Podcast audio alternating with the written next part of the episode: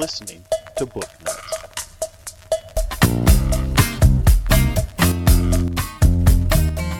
Hello and welcome to episode number 32 of the Book Nuts podcast. This is the podcast where we talk about what you guessed it, books. We do listen to audiobooks. Uh, if you want to know why we prefer audiobooks, go back to episode one. We're not going to rehash it. You can listen to it then. I am your host. I have a co host too, but I'm Tracy, otherwise known as Holster. And my co host, uh, you guys know him as the big loser. I, am I'm sorry. I mean, Jonathan. no, I'm just kidding. I'm sorry. I had to go down that road right there. I apologize there. But no, the one, the only Mr. Jonathan Nadu.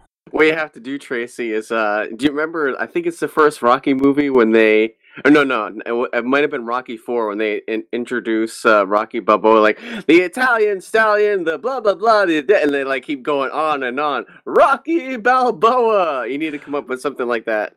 I'm gonna have to. I'll have to write it down though, because uh, me and my memory isn't so good. Speaking of memory, we were just talking about that right before we recorded. I was trying to get the name of the author of the book we're doing, The Sixth Man by, and I'll let you say it. Something Baldacci. David Baldacci, and then uh, I, I, can remember the last name, not the first. exactly, and that's that's what I was saying. I was telling him I'm glad he was blind, so all his other senses are heightened you know and then i'm saying then i was going to say it's not necessarily that they're heightened.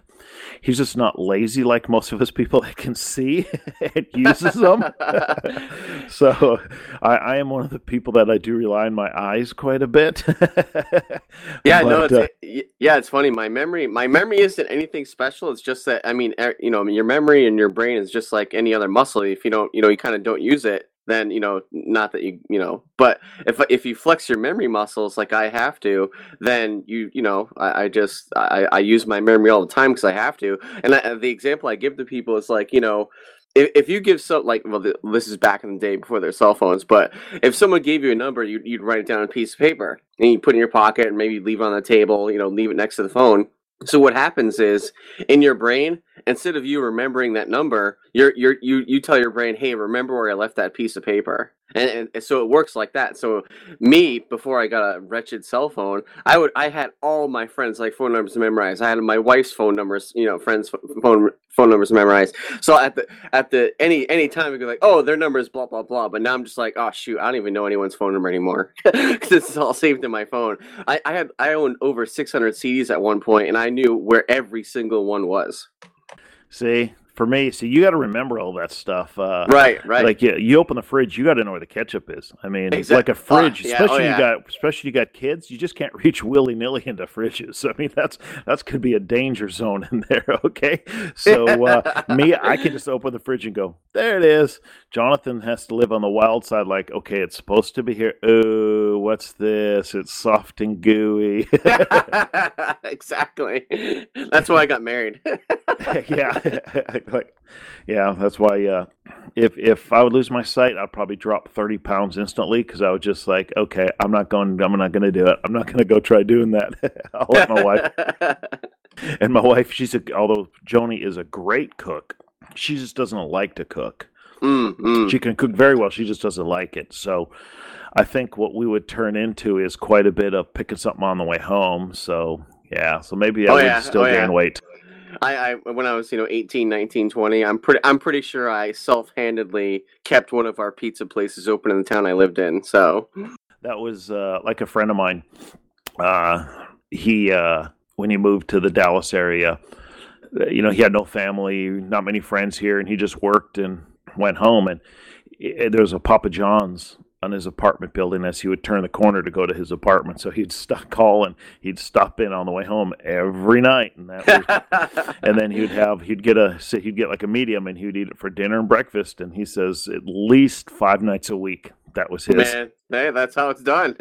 Bachelor City, baby. Exactly. all right. Well, let's get into this and stop dilly dallying, bobble babbing, and all that stuff around. This book is by David Baldacci called The Sixth Man. And like I teased last week, The Sixth Man, him being the sixth, doesn't have much to do with the story per se. It has a little bit to do right away at the beginning and a little bit at the end. But other than that, being the quote, quote, sixth man, really has nothing to do with it. And this is going to be a spoiler episode. We'll let you know when we start talking about spoilers. So you can stop then or go on or anything you want. But before we continue, I want to make sure everybody goes to podnutz.com slash Amazon. Uh, if you need anything from Amazon, a little bit gets kicked back to uh, Podnutz so they can keep these shows up and going and stuff like that for you. So if you need anything, go to Amazon. I'm sorry, podnutz.com slash Amazon. There's your commercial there. So, David Baldacci wrote a book called The Sixth Man. I'm going to start off by saying this book to me is a solid eight. I'm right there with you. Um, I will. Th- this won't ruin the story in any way. I really think it could have been a nine. It, it, but there was one thing, and it just happened through the first half of the book. There was two people, a male and a female. They both used to work for the Secret Service. Uh, they both had personal issues, and now they're private eyes, partners. Uh, one's a male, one's a female, and they have the banter back and forth. The, just the first half of the book, there is so much banter back and forth, one-liners back and forth. I think a lot of those were forced into the story. Mm. Yeah, I would. I I wouldn't. Uh, the the one slight that I had with the book, and I mean, not that's a huge issue, and I'm probably being nitpicky. I think some of the writing was like a little cheesy is probably not the right word, but just the the dialogue I think between some of the people. Some some of the conversation was like a little cheesier the way they went about it. I think. Yeah, yeah, I can see that, but that was really my only thing with the book, and it really did. The banter really didn't just a little bit now and then the second half of the book, but the first half of the book, and I did not know if he did that because this was a book where stuff was setting up. Yes, yeah. stuff was happening and it was setting up, but the first half of the book was a lot slower than the second half. Yeah. So I can see maybe why he wanted to do that to liven it up and maybe you know have some, and that's fine. Um, again, I think I'm being nitpicky too with this. The story was written good. It was a good, yeah. pl- good plot, uh, good ending, and this doesn't ruin the story. Right when you think the book is done, it's not. I know. Yeah. It's, yeah. I, I was like, whoa. at the end. Yeah. So I'm like, oh, this is done. It's wrapping up, blah, blah, blah. And then the, this thing came out of the left field, and I was like, I did not see that coming. Yeah, it's because the audiobook, right when I thought it was done, had about 30 more minutes. And I says, okay, they're going to set up for book number two. That's what I really thought they were going to do. Nope. this book does conclude on its own. Could there yeah. be a book two? You could see a book two coming out of this and ha- doing absolutely nothing with the characters of the first book. Nothing. I think this would be kind of like a Dresden File esque, where each book is a, or maybe uh maybe a better one would be um Jack Reacher. Yeah. Where yeah. each book can stand on its own, no if, no ends, no buts, just right there on its own. But it's a series with the same main character, so I can see the two main characters uh, in another book if he wanted to. Yeah, definitely. Well, basically, this book is about uh, this. None of this should ruin it. Is a really smart guy. Uh, he works for a government agency. That's all I'm going to say. Uh, they find a bunch of dead bodies in his barn, so they arrest him, and he's going to go on trial. His lawyer hires these two private eyes because uh, the one, the two private eyes, their name is Sean King and Michelle Maxwell, and they're they're called to help the guy. His name is Edgar Roy. Um, That's his, the guy in jail. Yep, his lawyer uh, hires them because Sean and his lawyer were friends, and they because Sean King was uh, Secret Service, got out, became a lawyer than a private eye. And so Edgar Roy's lawyer knows he has all that experience, so hires him because his lawyer knows something's up. And a lot of stuff happens after that. I, I don't want to get too much in it because that could kind of ruin the story. Well, and and to say Edgar Roy is really smart, I think is an understatement. like that, that basically, the, well, there's one part in the book when uh, they were talking about, well, you know, humans usually use like 10% of your brain. Edgar's using like 90 to 95%. And and this won't give much away, but his position, he would he would he helped out let's just say kind of like homeland security basically. And so they would he would have to stare at this thing called the wall, and it was like tons and tons of screens with all kinds of data from all over the world, like news clips, uh, uh, news clips from you know TV stations, newspaper clippings, all kinds of data, and he could stare at this wall and literally break down everything just by looking at all this stuff at once, break everything down, and then make this like plan of attack to either defend or you know resist whatever might be coming like our government's way. And so his brain was like this mega monster power computer basically. Yeah, he had what was called an eidetic memory. Now it's not a photographic memory, that's different. Eidetic memory was every situation he's in, he can remember. Not only like me and Jonathan talking now, he would know the temperature of the room now. He would know how the sun was cloudy, the room next to him, who is there, everything. He could put himself in every situation and relive it. So every kind of situation he would know and feel. Yeah, like he he was he, someone was asking him like so oh it's like a photograph memory and he and Edgar explained is like no like I can I literally remember everything and I and I put it away in my brain and I I can recall it at any point. And he said not only that I can recall it and basically stream that memory in my brain so I could have a, a fast forward a rewind and a pause button on all of my memories. And he was like you know when we drove up here we passed 125 cars. This many had this many plates this many had this many plates. He's like, "Do you want me to tell you what all the license plate numbers were?" Like he was showing this guy like exactly how his brain worked, and it was like, "Whoa, that that would drive me insane if my brain worked that way." Yeah, he uh, a little teaser for later on. He remembered everything since he was about oh 18 months old, except one five minutes of his life. Yeah, yep. And then I'm gonna. That's a teaser for the spoiler section. So, anything before we can get onto the spoiler? Oh no, like I say, a great book. Uh, I know. I think you know one thing I like too is the audio. It was kind of dramatized a little bit, so uh, each you know character was like their own voice and stuff. So that was cool. I always like when books do that. So, like I said, solid eight, definitely worth listening to. The story was really interesting. Yeah, they did have. Uh, there were different voices for each of the characters. Um, now, I could tell Sean King and Edgar Roy were the same guy, just sounding different. Yeah, exactly. Uh, but they were different enough where if they would talk, so they didn't have to say Ed said this, Sean said this. You could kind of tell who is who. Yeah, yeah. So good. All right, let's get into the spoiler section. Spoilers, spoilers, spoilers, spoilers. All right. Now get right into that teaser I was telling you about. He remembers everything in his life except the whole thing. He's thinking the whole beginning of the book. He's thinking when he when his sister his older sister kills his dad her stepdad. Yeah yep. And then he remembers at the end it was not what he thought his sister he was he actually one when that memory came back that killed his dad his sister's stepdad yeah, so he was like five or six, I think, right, or eight or something like that. Yeah, yeah, pretty young. So, but basically, what happens is Sean King and Sean and Michelle, the two partners, PIs, are going up to Maine to uh, talk to the the guy and talk to see what they can do about Edgar Roy. They see a car broken down along the side of the road with the headlights on, so they pull over to see if they need help. Go up, and there's a bullet in the head of a guy, and who is it? Dun dun dun! His friend, the lawyer.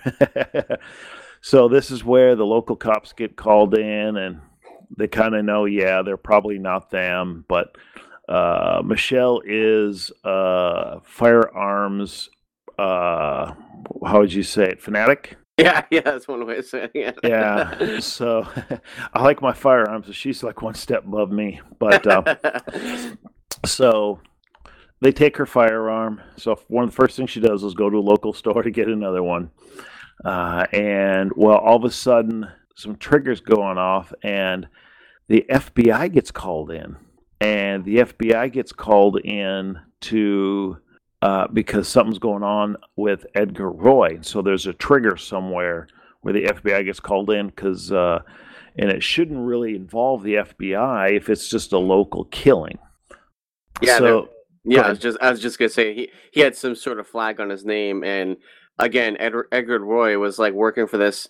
I, I'm I they didn't really get into it, but I'm assuming it was like a pretty like super high top secret sort of. I, th- I think the name of the, the, the the branch or whatever is called the E6. and so it was like this really super secret uh, you know national security sort of office that Edgar Roy was working for. So his name obviously had a flag on it, and so when he got in trouble, people were like, "Well, why is this guy like under you know not under FBI protection? But what you know? I mean, yeah, this guy murdered six people, but there's there's lots of people that murder people, and they don't get this kind of attention. What's up with this guy? And people didn't really know what was going on because he was kind of a you know a, a national secret, I guess you would say. Exactly. Um, again, this is one story we can't give you the whole book because this is too many too many twists and turns. But basically, uh, Sean's friend, the lawyer's name, uh, Ted Bergin. Yeah. Yep. Well, Ted in his law company has a new assistant lawyer working for him. She's pretty new and raw. Kelly and also, something. Yeah, and also has his assistant, who they don't say, but they're guessing kind of have, uh, after Ted's wife died a few years ago, him and his assistant kind of had a thing going. They never said it, never came out, but that's why everybody kind of got a feeling what was going on. Well, everybody Sean and Michelle starts getting close to ends up dying. Yep. Um, the his Ted Bergin, his assistant, not the lawyer assistant, his office assistant, uh, starts helping them. She gets shot. Uh, one of the highway patrolmen starts helping them just to be a nice guy, gets shot and killed. Uh, excuse me. There is uh, who wasn't friendly at first. The person that was in charge of the penitentiary where yeah. Edgar Roy was at starts helping them a little bit unknowingly, gets shot and killed. So anybody around them is just starting to drop like flies. Well, right away they can tell there's something wrong. The bodies have different dirt on them, also besides what the dirt around the soil is. And suddenly no one around them knows what's going on, you know, so they know something's up. They were dumped there. They just kind of have to prove it. Well, like I says, this is we're gonna we're gonna kind of make this quick. If not, this would be a five hour long podcast. Yeah, there's a lot of details in the book actually. Basically, you have two main companies trying to get the money from the government for the intelligence. The old way, where you just get everything everywhere, throw stuff on the wall, and see what sticks. The new way, where they use these smart people, and that's why he's called the sixth man. He's a sixth guy to do this, and he's the best one they've had so far. Can see that wall Jonathan was saying about, and basically see all this stuff and say, there's going to be attack in Lisbon.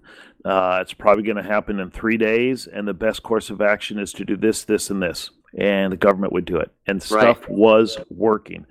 Well, to find out this other company that started losing money because of all this, who was used to be the biggest, actually set uh, Edgar Roy up for this fall. So his company could, because he's kind of working in the other company that's setting Edgar Roy up, is kind of in cahoots with the director of Homeland Security, the Secretary of Homeland Security who is also making a play to like get higher up in the rankings too. Yeah, she wanted to be president. Yeah. So, um, and to help out in this boat coming in, Edgar Roy's sister, who also was in the intelligence agency, who actually got Edgar Roy to work for this other company. That's how he got introduced and all that, because he's kind of an introvert. He's not a big social person. So she kind of comes help, and she used to be a spy, and she kind of helps him out along the way too. So all this goes back and forth, back and forth till the end, where they basically have uh, the bad guy, the bad company basically has the assistant lawyer kidnapped, and they want Edgar Roy and the owner of the company that owns the E6 company, who Edgar Bunting. Roy works for, Bunting, yeah, yep. who works for, and they want to make a trade. So basically, they go up to make a trade, and the guy that was playing both sides, he was playing like he was really, really close to Secretary of Homeland Security, and he was backstabbing the guy that owned the other, the bad company, the security company. Right. And he was also playing up to the bad guy, the security company, like he was against the Secretary of Homeland Security. So who's a bad guy going back and forth. He's kind of setting this kind of swap up for the bad guys. We'll come by, they a shooting, they get all this. Basically, it comes down to stuff's falling apart everywhere for the bad guys. Uh, uh, they have pretty much everybody they want. Uh, the bad guy that owns the other security company lands. They put him under arrest. They go to the director of Homeland Security, and she knows she's SOL. She's going to go to prison. She's going to lose everything. She's going to commit suicide. She gets a gun out. Well, the bad guy that was there, that played both sides of the bad guy, was actually undercover for the FBI. Yeah, he was actually like a triple agent. yeah. So he, when he was in her house a week before, took the firing pin out of her pistol. So she went to kill herself as they walked in, and she couldn't kill herself. She's arrested. You think the story's over. That's where we think the story's over. Right, right. No, no, no, no. um, the assistant lawyer was kind of with uh, Michelle. Edgar, Edgar and Michelle, they were brought to an FBI like safe house. Right. Well, so Edgar goes in to make dinner. Well, the assistant lawyer goes up with a knife and tries to kill Michelle. She was actually in on it too. She was actually one that killed the lawyer and his assistant, the office lady. So I want to say secretary, and, and the but, cop too. And the cop.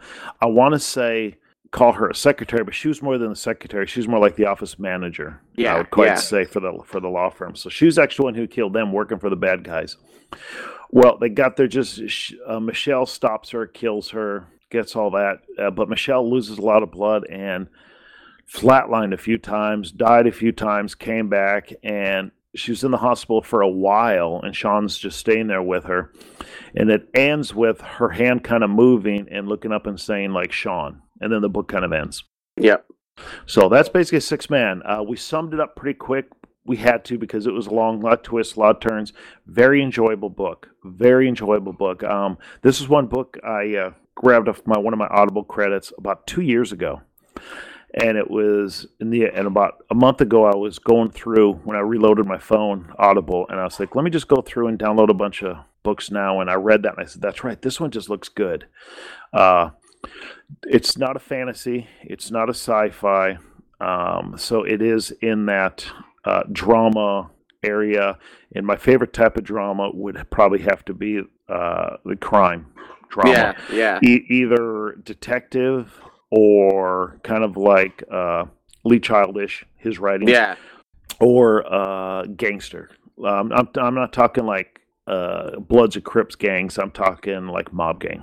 Yeah, like that story. One of the first ones we reviewed, you know, way back when we started. I can't remember the name of it now. Um, something in the sun or sun something. I, I can't remember the title of the book. It was like the second, third, or fourth book we reviewed. That that was that type of book is good too. It, it was like you were saying, kind of a gangster mobster kind of book. Butcher Yeah. and something, son of butcher. Oh, the, the butcher son. there we go. There we go. Yeah, oh, or the butcher son, or the butcher boy. Yeah, it was one Uh, of those. Yeah, butcher boy. That was it. Butcher boy. The butcher's boy, like apostrophe s. The butcher's boy. Yeah, yeah. So stuff like that is cool.